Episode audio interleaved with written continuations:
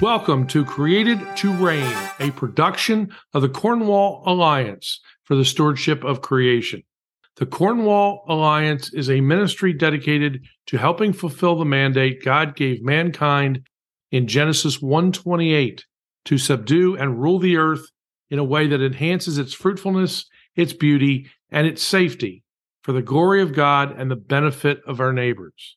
I am David R. Legates, and our topic today is snow. If you have followed the news over the last couple of weeks, you know that the Buffalo area received more than six feet, yes, feet, of lake effect snow. I was recently asked by a friend if we would have a white Christmas. While I indicated I do have a personal relationship with he who can make it happen, I am not privy to his intent in this matter. But to climate change activists, snow is white gold. If the planet is warming, for any reason, it should be obvious that we should receive less snow. To get snow, you need three ingredients moisture in the atmosphere, a mechanism to get it to condense, and air temperatures that are near or below freezing. I say near or below freezing because most precipitation, especially in thunderstorms, actually begins as snow or ice crystals.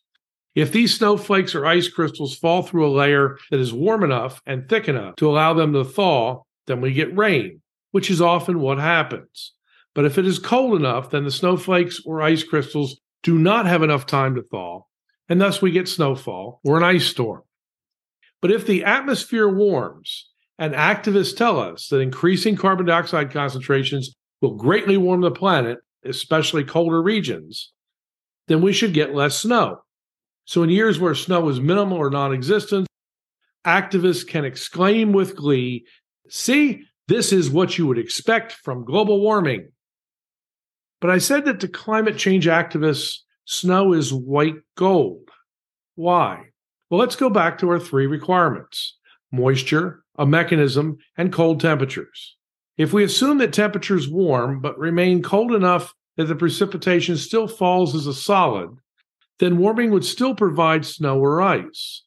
But the saturation vapor pressure of water increases with increasing air temperature. Or, put simply, warmer air that is saturated will have more water vapor than colder air that is saturated. Saturated simply means that the water vapor content of the air cannot exceed this value. Have you ever heard the phrase, it is too cold to snow? Well, the scientifically correct phrase should be, it is too cold to get much snow. The amount of moisture in extremely cold air, even if it is saturated, is very small. Temperatures at the South Pole never get anywhere near freezing. But the annual precipitation is only about three inches of snow since the temperatures are so cold and cold air cannot produce much snow. Warmer temperatures, but still below freezing, will produce more snow because warmer air that is saturated will have more moisture than colder air that is saturated. So, in years where snow is heavy, activists also can exclaim with glee See, this is what you would expect from global warming. So, more snow, global warming. Less snow, global warming. It is the perfect world for activists where both extremes can be used to prove that the planet is warming, which by neological extension must be due to human activity. White gold. Of course, a global cooling activist could make the same argument more snow due to colder temperatures and a longer winter, and less snow due to colder temperatures and a reduced ability of the air to supply moisture. But those people are few and far between. Again, let's go back to our three requirements moisture, a mechanism, and cold temperatures. We have not talked about the other requirement, a mechanism. I remember back in the winter of 1995 1996 when I was on sabbatical leave at the University of Virginia. Central Virginia and much of the mid Atlantic region was blanketed in deep snow due to a nor'easter that struck the East Coast during the second week in January. Activists pointed out during the event that this was indeed caused by global warming because of the warmer air temperatures and the warmer Gulf Stream that fueled this storm. The late Dr. Patrick Michaels became militant as a result of this. It was his argument, a correct one, I might add, that such storms are not starved for moisture. Heavy snowfall in the mid Atlantic region comes from a major storm, often a nor'easter, that stalls over the region. The longer it remains, the more snow it produces. Pat was able to go back into the weather records and show that the heaviest snowfalls in central Virginia came as a result of the same weather pattern that occasionally affects the region. So we can ask the question Does a parameter related to snowfall exist that allows us to discern a true shift in our climate? In other words, if climate change can create more snow and less snow, is there a snowfall related parameter that we can use to see if the snowfall suggests the planet is or is not warming, or if it is cooling for that matter? As it turns out, there is. The spatial coverage of snow in the Northern Hemisphere is a good indicator of the air temperature of the Northern Hemisphere. Since we are only looking at snow cover and not depth, that should be a good indicator of the hemispheric temperature. Moreover, snow cover provides positive feedback. Snow blanketing large land areas will reflect more energy, since snow is white, thereby cooling the hemisphere and creating even more snow cover. By contrast, warming leads to less snow cover, which exposes more land underneath.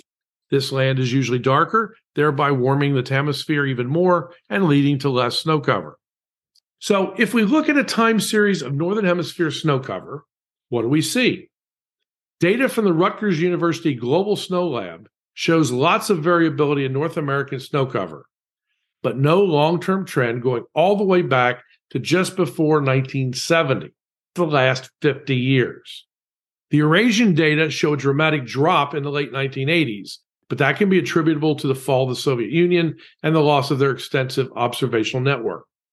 I will put the links to these graphs in the podcast notes.